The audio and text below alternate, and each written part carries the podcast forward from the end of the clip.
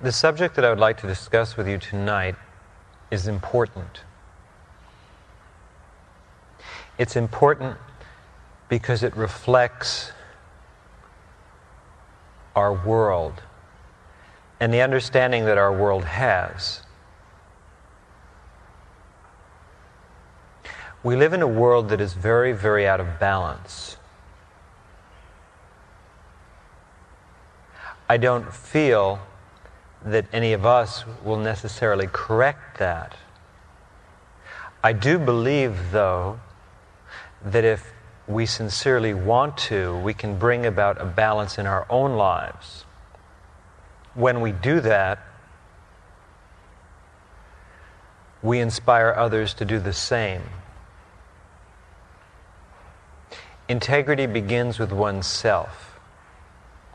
To some, this might seem a slow process. They feel that it is better to run off into the world and to proclaim new ideas and philosophies to the multitudes. I would remind them of a Mr. Gandhi who managed to bring about sweeping changes in a nation and in a world and still serves as an example of such, whose primary focus was himself, believing that integrity begins with oneself and that when your home is in order and your life is in balance, that balance will reflect and radiate to others. Whereas to attempt to put the world into balance while you yourself are in a state of imbalance will produce results that ultimately will not be lasting.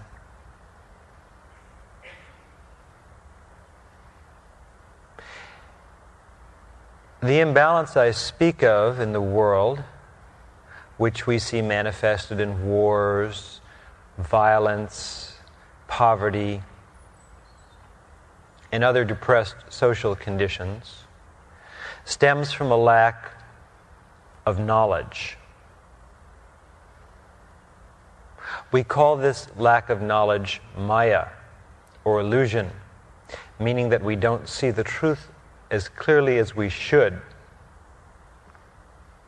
We speak of enlightenment, meaning that we see the truth. We live it, breathe it, and understand it. The process of moving from Maya, a condition of partial knowledge, to illumination, enlightenment, a condition of endless knowledge, is the pathway to enlightenment, which we call self discovery. So, in addressing this particular topic tonight, you might say, I'm addressing all topics because I feel that all topics are found in any singular topic. Once you've learned the art of problem solving, for example, you can solve any problem. The method is transferable. So I feel if we can correctly understand this one subject, we will understand all subjects. Whereas if we fail to understand this one subject, we will fail to understand any subject. Because I feel all subjects in our world are predicated upon this subject. I feel it is that important.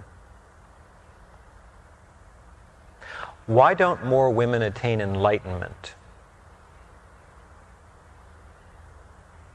Why don't more men attain enlightenment? more men than women attain enlightenment. This suggests an imbalance. I would like to address the question why don't more women attain enlightenment this evening? But in addressing that question, I am also addressing the question why don't more men attain enlightenment? Why don't we live in an enlightened and happy world? because I feel one is wrapped up in the other and one cannot be separated from the other but there is a greater imbalance.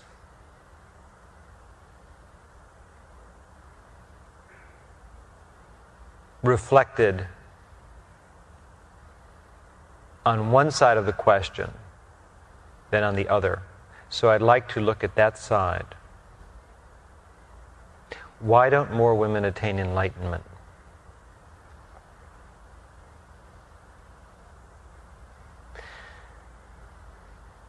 There are many, many reasons why more women don't attain enlightenment.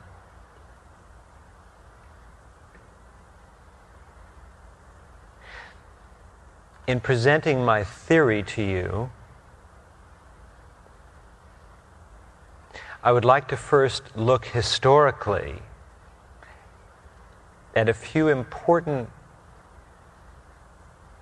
items or consolidated histories. Because without an understanding of what has been, it will be very difficult to understand what is. It is equally easy initially for either a man or woman to attain enlightenment, what we call liberation or self realization. Ultimately, there is no sex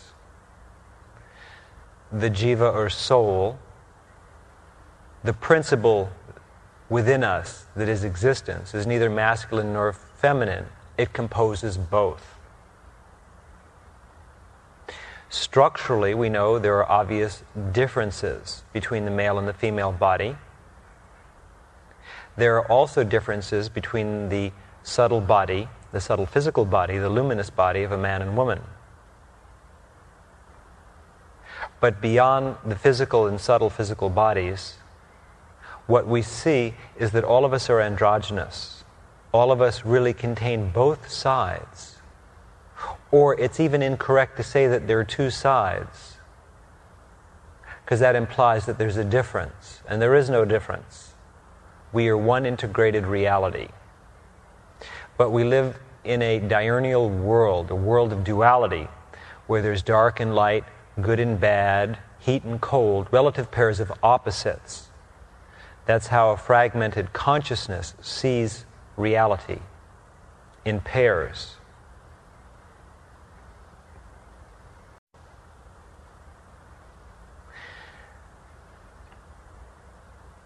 Historically, men have suppressed women. Quite effectively. They've suppressed women since the beginning of our history. We must ask ourselves why this is so, and in doing so, not assign blame.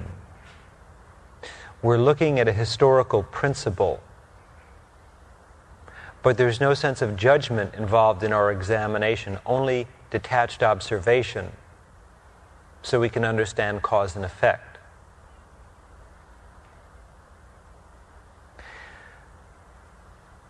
Women exemplify, from a spiritual point of view, power.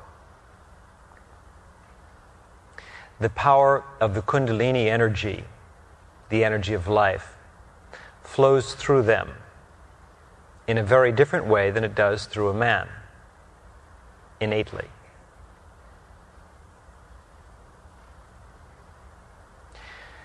In a fallen world, in a world of fear and darkness, men have reacted very negatively to the power that is inherent in women. Rather than realizing that that power is also indigenous to themselves, that they have the same power, only it manifests in other ways,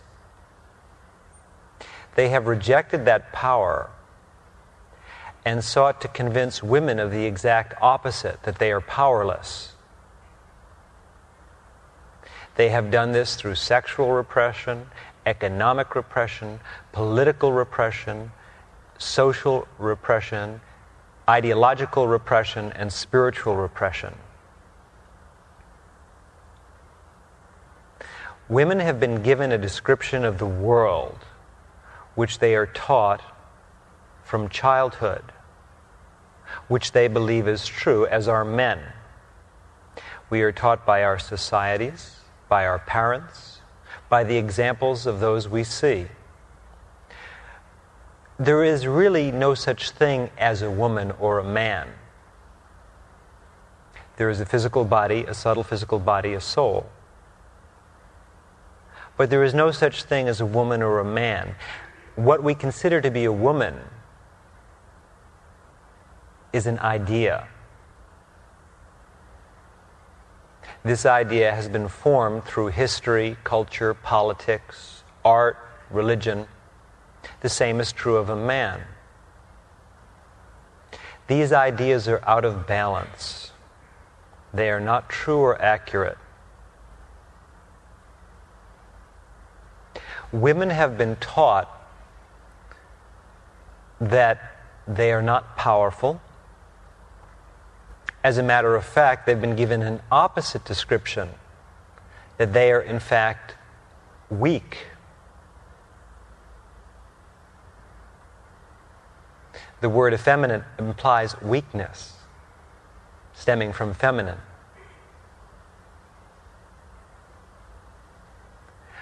women have been taught that they are not particularly sexual.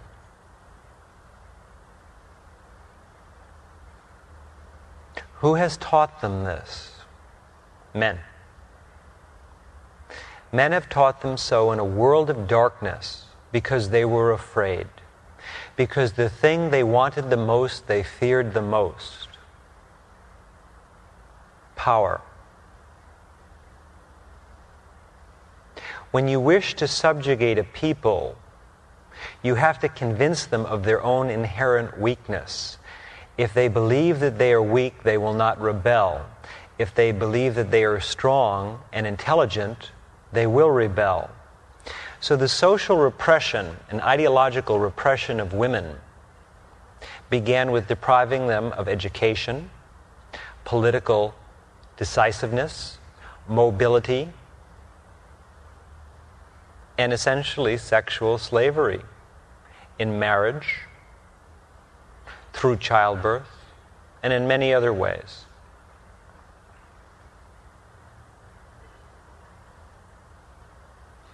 In order to survive, women developed their second attention, which men have not evolved. And they use that second attention and have used it most effectively to manipulate men. And while we can say that their manipulation is certainly justified, it's a justifiable reaction which has been necessary for survival Unfortunately, it's caused to place it's caused women to enter into a state of consciousness in which enlightenment is not possible. The only way women can hope to attain enlightenment is by rising beyond the consciousness of sexual manipulation.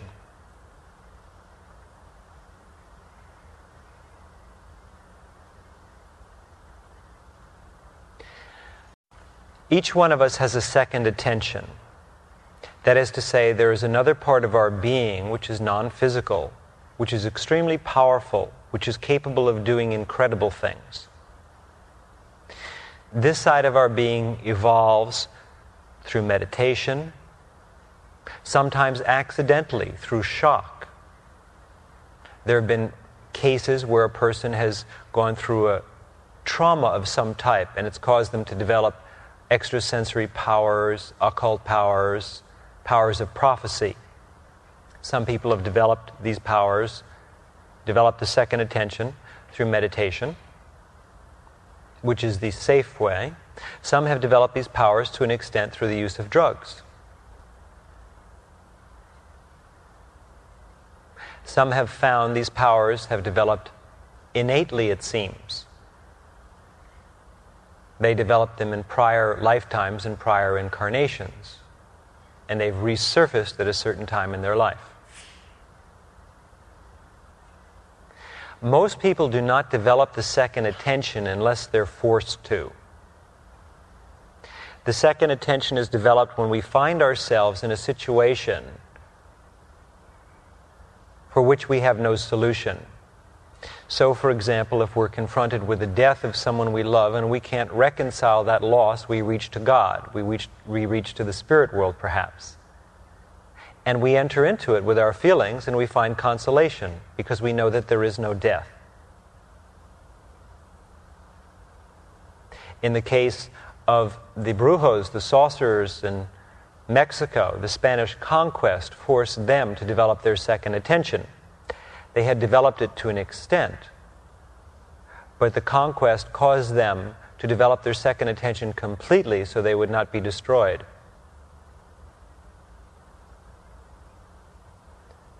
Many people develop the second attention when confronted with the pain of life, realizing that in the samsara, in the world existence, there's nothing but pain and pleasure. They grow tired of the limitations of the world and the physical body and the physical mind and seek peace or joy or happiness. So they pursue the spirit, which is the endless world of light. We stand on a plateau that is endless.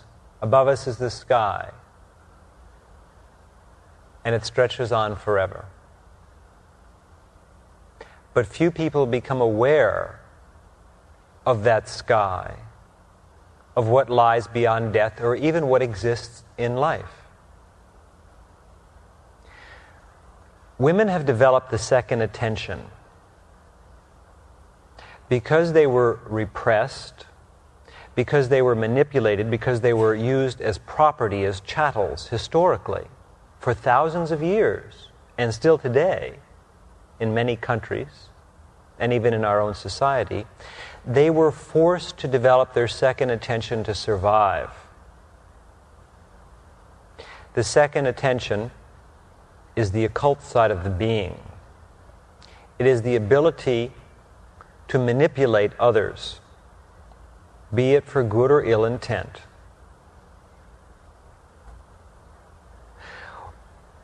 So, what women have done is developed a survival mechanism, and it's a fascinating one. And it's been effective and justified, in my opinion. and that is the ability to manipulate men sexually. Men are really not all that interested in sex. For most men, sex is a very simple experience. Their sexual capacity isn't that great. They don't like to hear it, but it's true. Women, on the other hand, have a much greater sexual capacity and are much more interested in sex. Masters and Johnson in the laboratory has asserted this truth. It's a scientific fact. Yet it's a curious thing that men feel that they're much more sexual than women.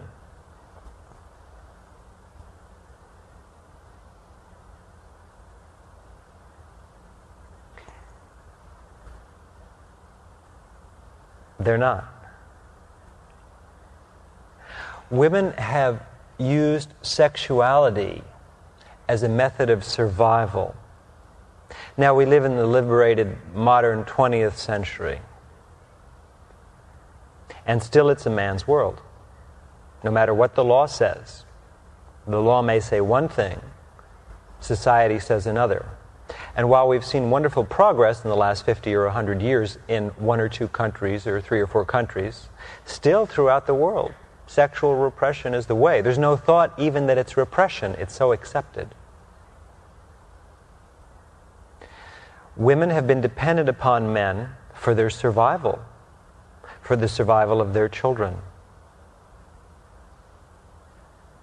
So, what they have done over the centuries is evolve the fine use of sexual power. By that I mean that a woman's place, her entire experience in life, has been, and in many places still is, dependent upon the man she marries. If the man she marries is wealthy, she'll have money. If he's poor, she won't.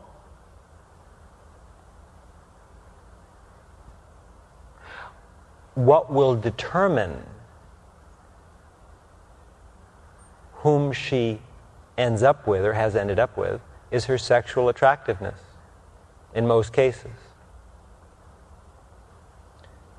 So women have developed their second attention to manipulate men.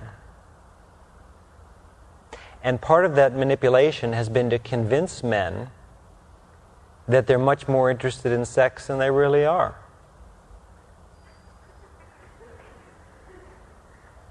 A young girl is taught through the example of other women how to manipulate a man.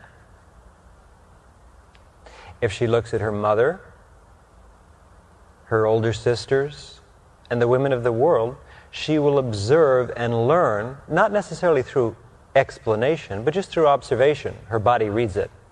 How to do this. She may have developed this in attention in other lifetimes. What she can do, or what she discovers, is that there's a tremendous difference in her effect upon men according to how she dresses, how she walks, how she speaks, how she wears her hair, how she moves her eyes. And as she grows up, she strives to perfect her ability to control. She practices, even unconsciously. She's not thinking, oh, I'm practicing, but she is. And she's absolutely correct in doing so because the job she will get, the man she will marry, the experiences she will have are very much dictated by her ability to do so. But this is not simply a physical attention. Let us say that it is possible, it's every day, for a woman to project a very strong wave of sexual energy through her second attention into a man, for him to assume that that energy he feels is his own.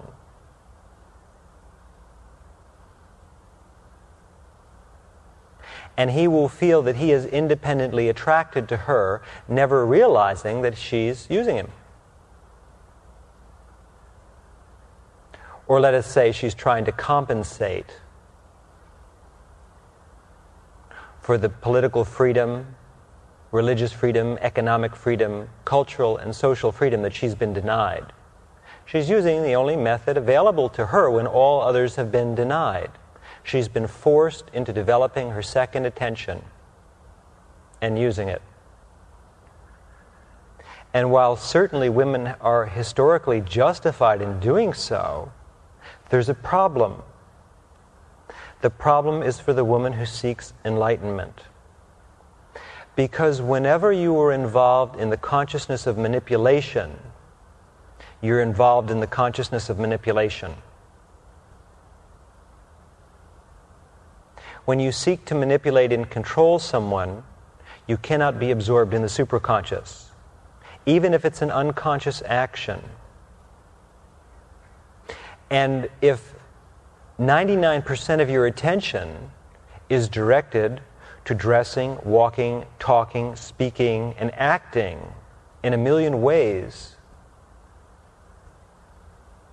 which are more than socially acceptable, then your attention isn't on enlightenment. So, in other words, we had a bad situation for women. And it still is very bad men, fearing their innate power, push them back into slavery.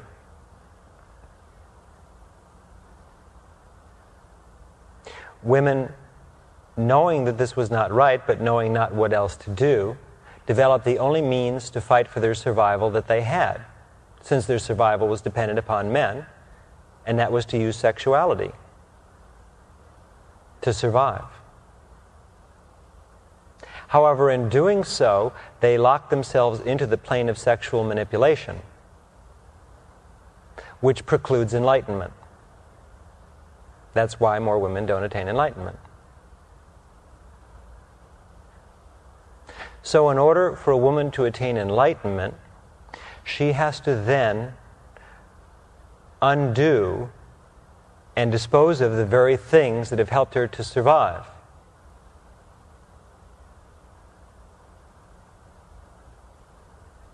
But we live in a society today where, for the first time historically, this is possible.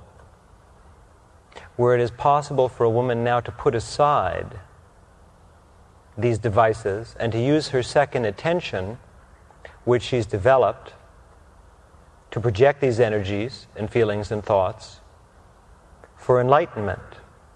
And it is my belief that it is easier now for most women to attain enlightenment than it is for men.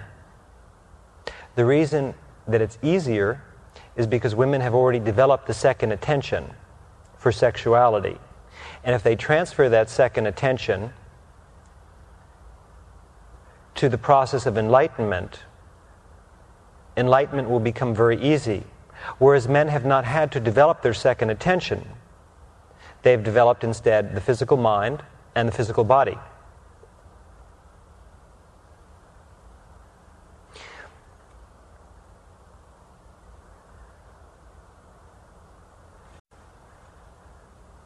The subtle physical body of a man and woman is different. The subtle physical body is a body of light. And like the physical body, it's composed of parts. Just as we have veins, arteries, and organs in the physical body, so the physical body is composed of luminous fibers, of chakras, energy centers. The physical body, the subtle physical body of a man is not stronger than that of a woman, but it reacts to different factors very differently than the subtle physical body of a woman. The subtle physical body of a woman is easily damaged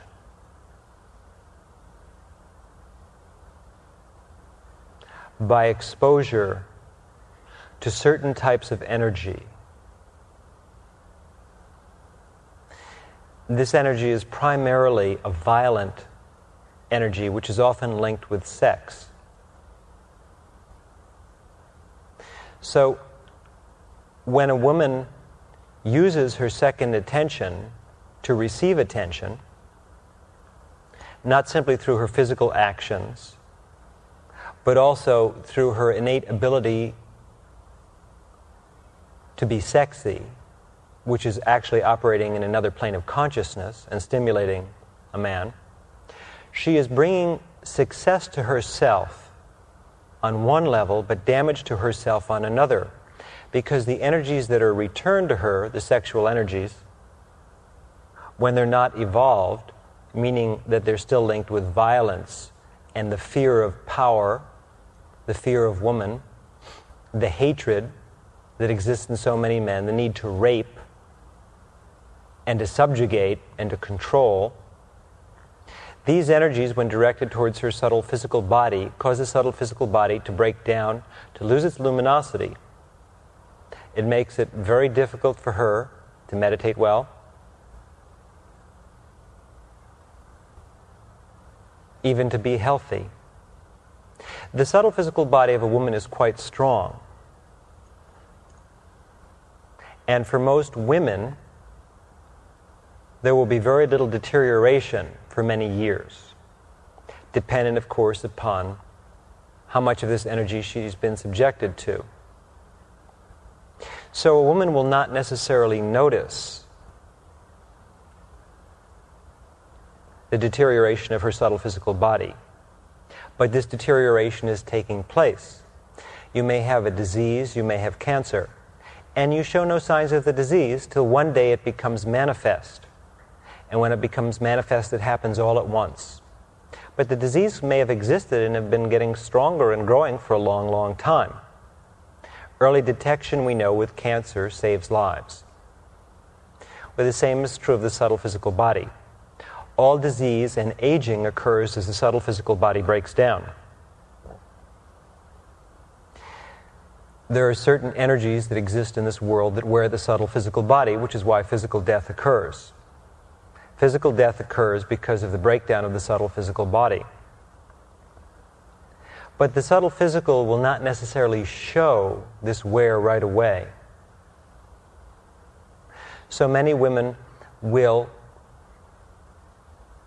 develop the second attention, attract a great deal of sexual attention in order to help them survive in a man's world, and for many, many years will appear to be very vibrant and strong. And then there will come a period of time where very quickly a woman will lose what some call her beauty. She'll find a rapid deterioration, which is particularly noticeable in the skin. And this is a sign that the subtle physical is weakening. The subtle physical is made strong by meditation, by a balanced lifestyle, by love and selfless giving. And damage that is done to the subtle physical can, to a certain extent, dependent upon the amount of the damage, be repaired through these things. In order to attain enlightenment, one must have a perfect subtle physical body. Sexual energy itself does not necessarily hurt the subtle physical body. So that a fact, so the fact that a woman has sexual intercourse does not preclude her ability to attain enlightenment. The problem is in the type of energy that is directed towards her, either in the act of sexual intercourse or simply as she's walking down the street, sitting in an office, or talking to someone. If the attention and energy that is directed to her is mixed with violence and hatred and fear, if it's not true love,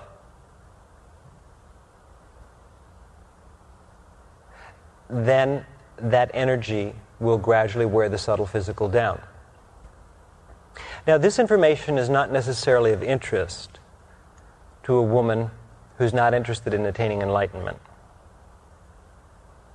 She's going about her life and she's using her second attention very effectively just to survive because of the opportunity, opportunities that have been denied to her, because of the cultural indoctrination that has convinced her that she's inferior, weak, limited, and not simply as good as a man, she uses her second attention to survive.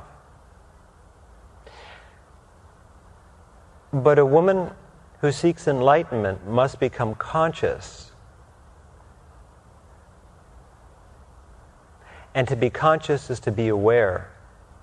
And this awareness engenders change and a solution. The subtle physical body of a man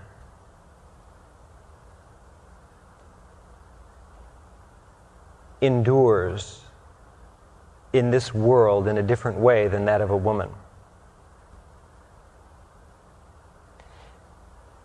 The energy that we associate with violence doesn't hurt it as much. However, the subtle physical body of a woman is a better conductor of light. It seems strange, in other words, that since the aspect of a woman is power, and that her subtle physical body conducts light very, very well, that more women don't attain enlightenment than men. And I would suggest that the reason this is so is cultural.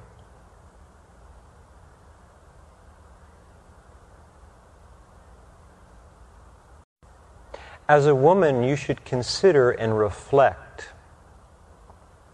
upon your childhood, adolescence, and adult life. And consider the millions of ways you've been taught manipulation and how it's probably become an unconscious process for you. You're not even aware of it. Because in your description of the world, you see that a woman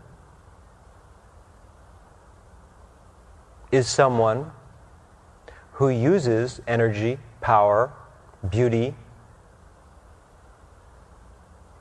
and other qualities to become desirable. And if you review very carefully, you will find that you have developed your second attention, that you know, without knowing consciously, how to use your second attention to bring about results in the sexual plane.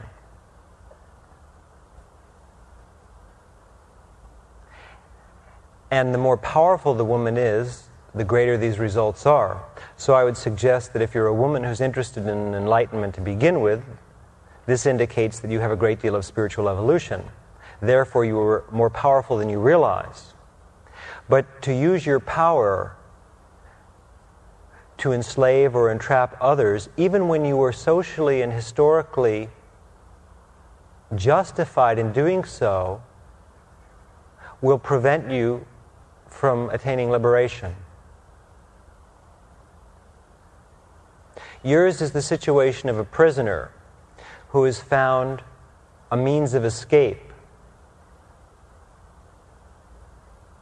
But that very means of escape will set you into another prison. Men must also consider the karmic effect that they're reaping. Because they have and continued to uphold the repression of women. Women have used the only means that they have, or one of them certainly, to defend themselves. And I would suggest that the majority of times that a man thinks he has been the instigator, which men like to think, in sexual and romantic experiences, that has not been the case. Women have allowed you to think that, which is part of their inaccessibility in using their second attention. In other words, what I'm suggesting is that men are dominated by women in a way that most men could never conceive of, or because of the size of their egos, possibly accept because there's this absurd innate need in most men to feel that they're more powerful than women are, which is ridiculous. One is not more powerful than the other, although power and other qualities manifest differently through them. But again, this is part of the description of a world that a man has received. He's been taught the need to feel superior which is very far from the truth. There's no need to feel superior or inferior. All there is is the need to be. So, as a man, if you allow yourself to fall into that description of the world, that is, to be a man as the world has defined man, then you open yourself up to a type of manipulation which will prevent you from attaining enlightenment. In other words, you won't be able to determine whether your interest in a woman is actually your interest or whether that's been implanted through the skillful use of the second attention. And I would ask you to review in your mind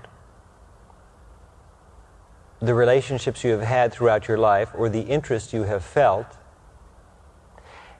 and to honestly evaluate with some humility whether that was actually your interest or whether that interest was generated through the skillful use of the second attention.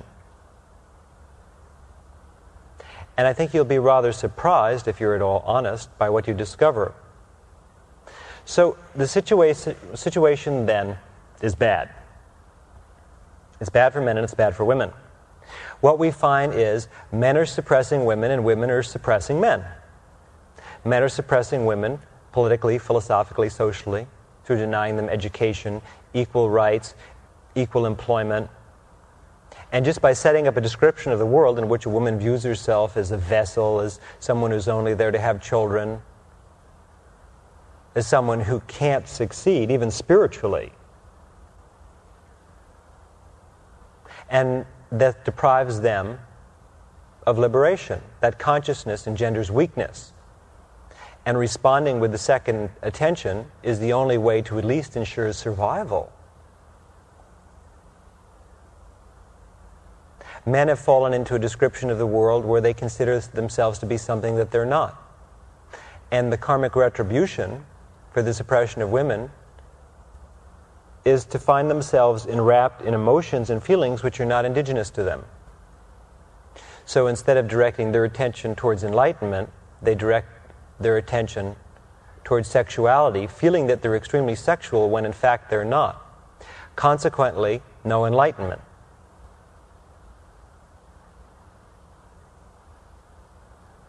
But the pain has been greater for women because some men are able to draw back when they recognize that level of manipulation, even though they may not know what to call it, you might say it registers on their second attention, and they resist it. Thus, many spiritual teachers who have mostly taught men have said, stay away from women. The reason they say stay away from women is because they see the ability of women to use the second attention and realize that if a man becomes overly involved in relationships, enlightenment is not possible because he's directing too much of his attention to duality and not to unity. Women have also been systematically pushed out of spirituality by men. And this must also be considered in our view of why don't more women attain enlightenment.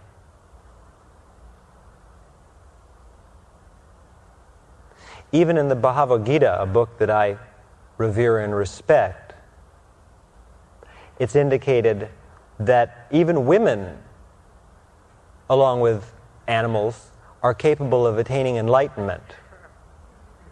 The idea is that to be a woman is a lower birth.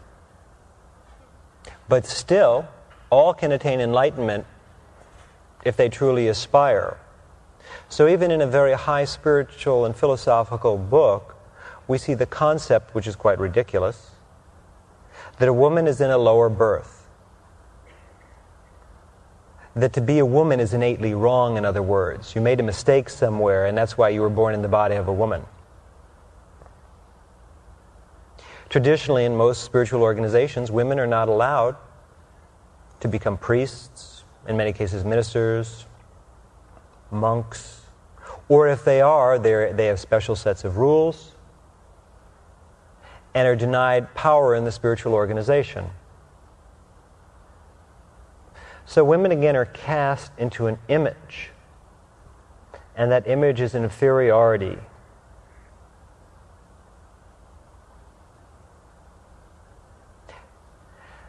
What is the solution? The solution is not easy, either for men or for women. We have two people, a man and a woman, who are fighting each other. They're so busy fighting each other that they don't realize that they could be inspiring each other or giving each other strength or learning from each other. Or if they can't do that, at least leaving each other alone and each growing without interference from the other. What is necessary for a woman to attain enlightenment is for her to undo everything that's been done. She will have to completely re examine her life, her priorities, and specifically her use of the second attention, of course, along with the physical attention, for sexual manipulation. She will have to realize that while everyone else in the world may do this, and it may have even brought her to the point at which she is now, it will bring her no further. That she has to take that second attention, which she's already developed, and use it for spiritual pursuits. What a man must do is realize that his continued belief in the inferiority of women is going to produce a type of karma which is going to hold him back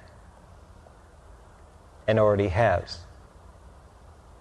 And he must be honest enough and have enough integrity to change. description of the world, even though everyone else in the world may not feel that way.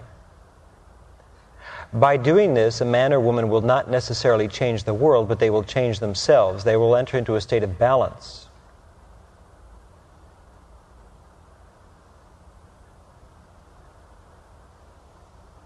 It's not an easy task, but it's a necessary task if one seeks enlightenment.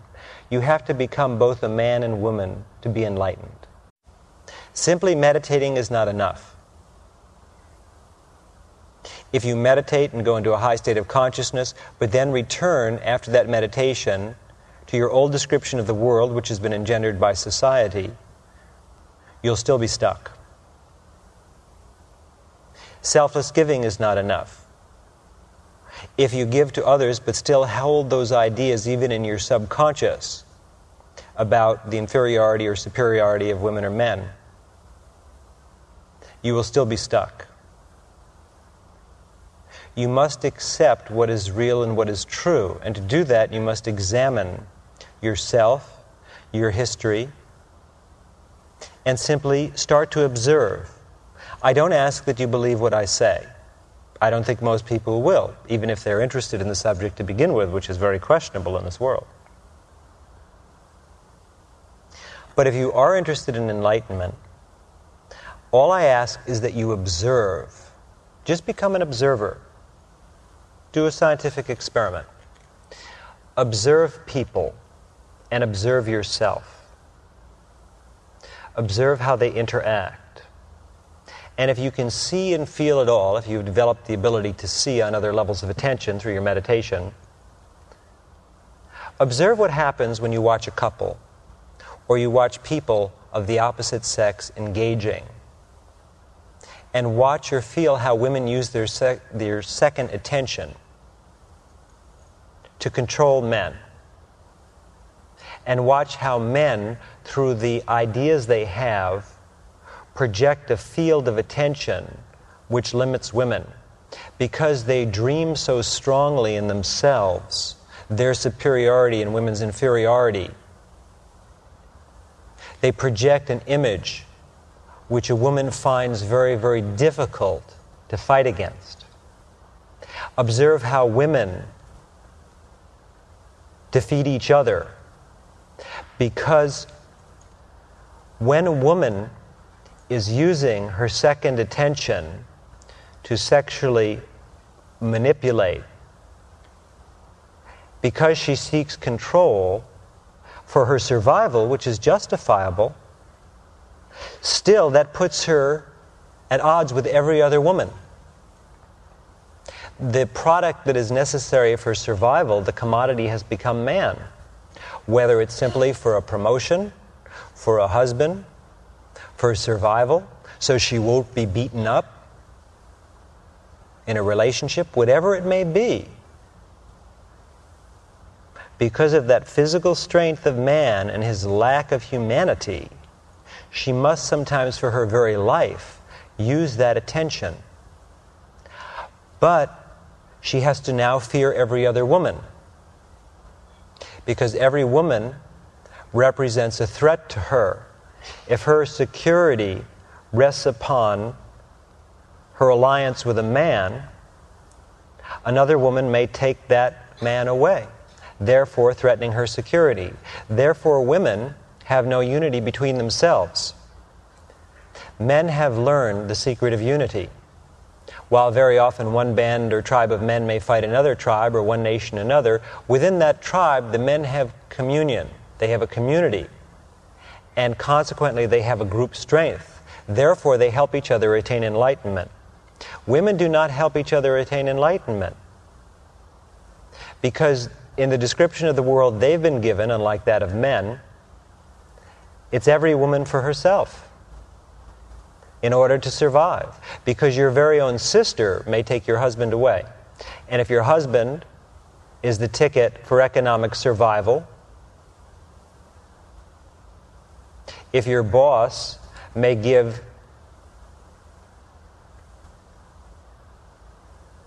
the raise or the step up the corporate ladder to the woman next to you because she used her second attention to make him interested in her or in what she has to offer, you see, you have to respond in kind. So, what we have is a world in which men can come together and be friends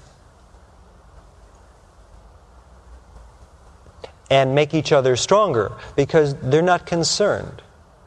They feel that it's not worthwhile to compete for women, particularly. They're not worth it in man's description of the world. And there's always someone else. Because they have social mobility, economic mobility, and confidence. A woman, on the other hand, feels that she always needs a man, but I assure you, a man doesn't feel that way about a woman.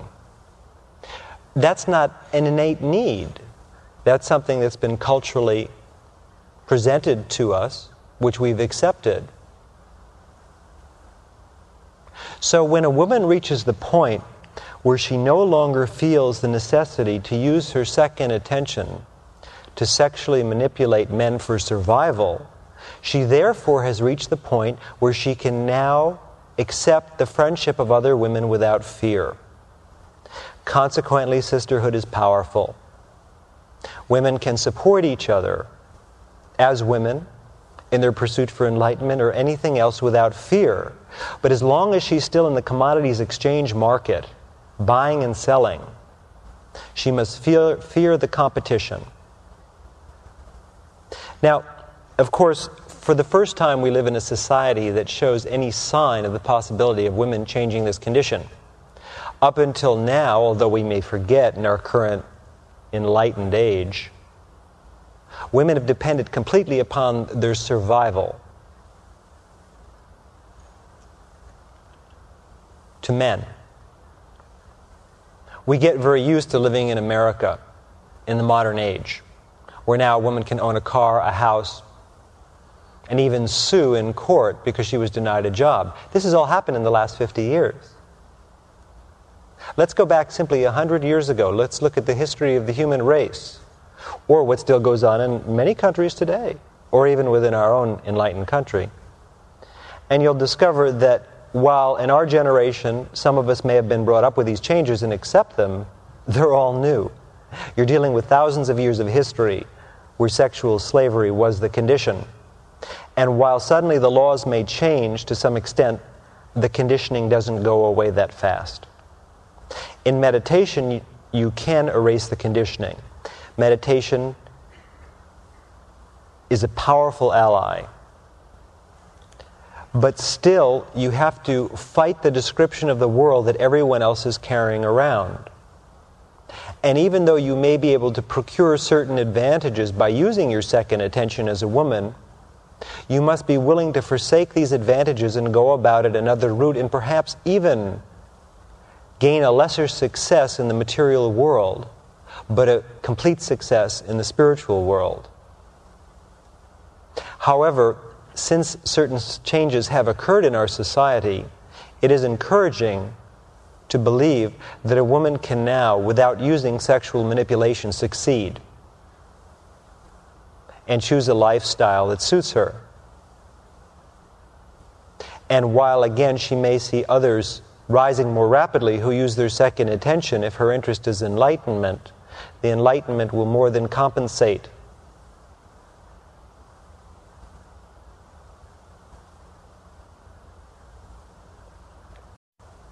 For men, it's absolutely essential to stop believing that they're superior to women because that very belief engenders ego, which sets them off balance. Therefore, they don't realize that they're being manipulated by the second attention of a woman because their ego won't permit them. It's a perfect setup for women to manipulate. It's sort of like the emperor's new clothes. No one's going to say what's true because they're all afraid to lose face. So men can't possibly accept the idea that most of their sexuality is not their own. No one wants to say what they see that the emperor isn't wearing clothes until the little child comes up in the voice of the enlightened person and says, Look, mom, the emperor is naked. Suddenly everybody sees what's apparent.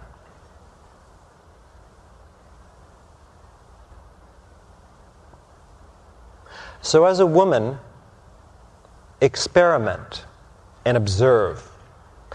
Observe yourself as you go through a day.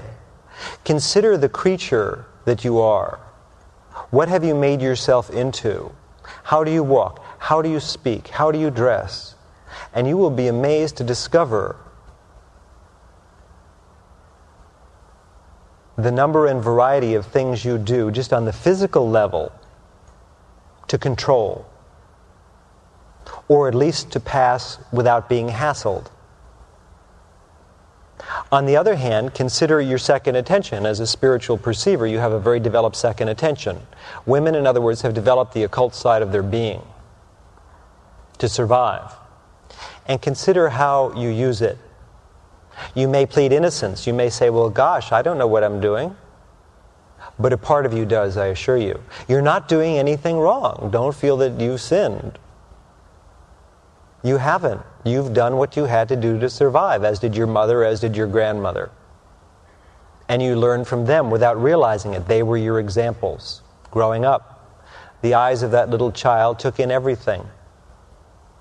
And you modeled your responses after your examples. But you won't attain enlightenment. You'll only attain enlightenment when you examine yourself and what you do, and examine what other women do. And examine the dreams that men hold of you and how they force you into a corner, literally and figuratively. You have to understand the needs of your physical body and the needs of your subtle physical body. In my estimation, sexuality is not precluded. There will reach a stage in your enlightenment process where you'll probably pass beyond it for a while simply so you don't identify with yourself as a sexual being and you can see yourself as an androgynous whole. But you must understand that the attention that you gain when it's not a pure attention in terms of sexual energy that's being projected by men who simply watch you walking down the street in the office or in bed, in most cases, unless they're extremely evolved, somewhat balanced, in other words, is going to be very destructive to your subtle physical body, fact. And that your very success is what's going to destroy you. The survival mechanism that you've developed is the very thing which will cause the downfall of your subtle physical body. And while it does allow you at least to survive, it doesn't allow you to attain enlightenment. So it's necessary to accept the conditions of the world. We can't wish the world away. It is the way it is.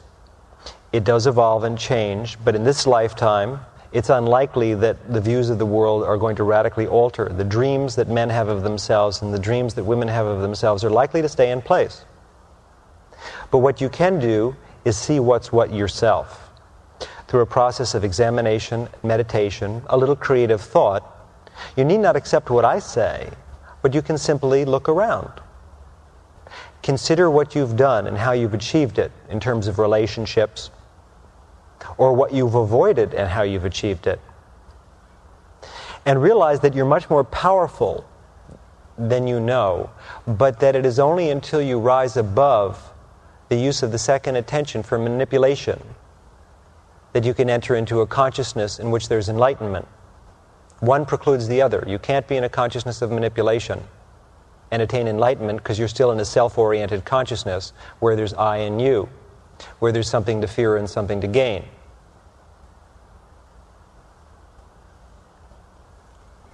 And if it means that you have to change the way you are, then that's what you'll have to do. But you'll find that every step you take in bringing about a real synergistic balance within yourself towards androgyny will free you. You'll be happier, complete. Don't expect to be understood by the world. It's not necessary.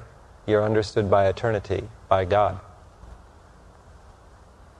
For men, it's necessary to push aside that marvelous ego that tells you that you are all knowing and all capable and see that you are not.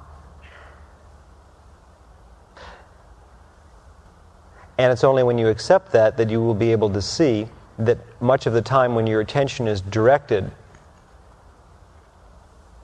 towards the world of sexuality as you've been brought up with it, it's done so through the second attention of a woman who can be manip- manipulating your attention, by the way, not simply in your physical presence, but from thousands of miles away. And you will be unable to do anything about it as long as you don't see that it's there. As in the story of the Emperor's New Clothes, the two fellows who claimed to weave his clothes out of jewels were able to leave town with all the jewels because no one would say what they saw because they were too caught up in face and saving face. At the same time, you have to accept as a man your feminine side. Some men go to the opposite extreme in an attempt to be liberal. They decide to throw away their description of the world and they accept some kind of nouveau liberal feminism whereby they become the exact opposite of what they've been, which they find they're not very happy with either. In other words, they think they've become what we'll call a sensitive man, which in many cases smacks of ego of a more subtle kind, but even if it doesn't, even if it's genuine, usually they discover they're not particularly happy. So, what I'm suggesting is don't go to one extreme or another, follow the middle path. The middle path is not to try and make yourself into anything as a man or woman, but to actually simply go back to the very beginning, past cultural conditioning, years of history, incarnations of experience, and to look at the truth and to model yourself after the truth, not after human beings who are not satisfied and who are unhappy. You'll find this truth in your meditation. You'll find this truth through your continued observation and experimentation, and you'll find this truth in enlightened people. If one has attained enlightenment, obviously they've had to deal with this problem and have succeeded in doing it so. This indicates that you can do the same thing. So, a little bit of affirmative action is necessary for both men and women. And as a woman, the need is even greater you must unite with other women for a while and perhaps even reject the world of men just to balance yourself. Sometimes when we've been on one extreme, we have to go to the opposite extreme before we can come back to the middle. Then we do come back to the middle. So it's necessary sometimes for women to embrace the company of other women even more than might seem normal. But there is no normal in this world. Radical change is necessary to counterbalance what's occurred. Not violent change, but radical change, indicating a strong, forceful movement, but a peaceful movement, a correct movement towards light. And so, if women have grown up with a sense of competition between themselves and are unable to form friendships because they're all deathly afraid of each other because they realize the power of the second attention, and because the commodity is, is the man, and even if you don't think you're that way, believe me, it's engendered in your subconscious by the world you live in. It's in there, this belief. Then you have to reverse that and perhaps work harder at becoming friends with other spiritual women who are interested in throwing away the false description of the world that they have. To be around women who are still locked into that description, who are using their second attention and physical self for sexual manipulation for survival, will make it very difficult for you to do the opposite. Now, I'm not speaking of in the workplace or in the world, but in terms of your own private time you must band together with other women of like mind and for the first time find fellowship, womanship, without the need to compete, without a sense of insecurity or insincerity, without having to climb to the top over each other. There's no need to, there's no place to get to. It's only when you realize that that you will be able to do this. That all the things you seek won't give you that which you want, which is fulfillment, which will only come through enlightenment. Because today, for the first time, at least in this country, you don't have to use those powers to survive. Our laws, imperfect as they may be, and our societal structure now provide, for the first time in the history of the human race, with very minor historical exceptions, the possibility for you to survive without using sexual manipulation. And while you may be frustrated occasionally when you are passed by or ignored or put down because you don't use those methods, you will be more than compensated by your spiritual progression, which will give you another type of power, which makes the power of the manipulation of the second attention on a sexual level seem infantile. But you will only use that power for good, never for manipulation. In other words, winning the race is not the point. That's the point for people who are involved in the world of winning and losing. What matters is balance and truth. And now history has given us a moment, it may not last, where you can, for the first time as a woman, step back from the very things that have given you your success and obtain a much greater success in your life, if you are interested in the world of enlightenment. But you must undo what's been done. But you can easily do that because you have developed the second attention much more than you realize, and you use it more than you realize as a woman. That's why I feel that women can obtain enlightenment more easily than men. But they won't, and more men will continue to obtain enlightenment than women unless women change their use of the second attention. Even though they have a stronger and faster vehicle, it's being used to take them in the opposite direction. And it has been necessary, but it no longer is.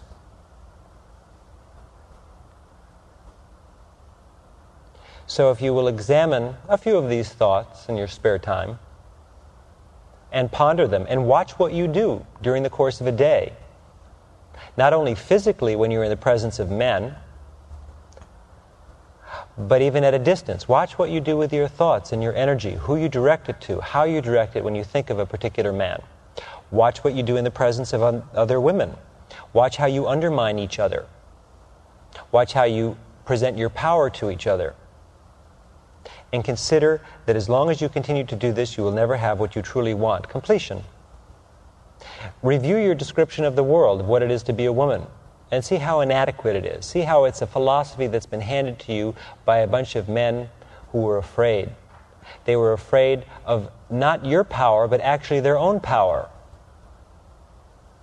But they saw the power in you, so they rejected it. What they feared, what men fear, not women, what they fear are themselves. So they instead overcompensate with hatred and violence and repression. It's the it's Socrates and Plato's you know parable of the cave. We're in the cave of darkness. We've been in the darkness so long that although the light is outside, and even though it's good for us, when we go to it, it's so blinding that we run away from it. So men and women equally have the inner light. But this inner light is within us. And if we fear it in ourselves, believe me, we'll fear it in others. Because if we have to deal with it in others, we have to deal with it in ourselves. I mean, consider, even on a most basic level, how men react to the bodies of women. Consider a very natural process, menstruation, and how the association has been created, created in which this process is dirty, degrading, well, did that come from women or men? I would suggest that there are many religions which have, over the years or different points in history, even suggested that during this time period when a woman is menstruating, that not only should the man not have sexual relations with her because she's dirty, but she should be avoided and not touched. But there's no such time period for men. In other words, men hate the womb that gives them birth. in their confusion and delusion. Not all men, certainly, but enough men to run the world.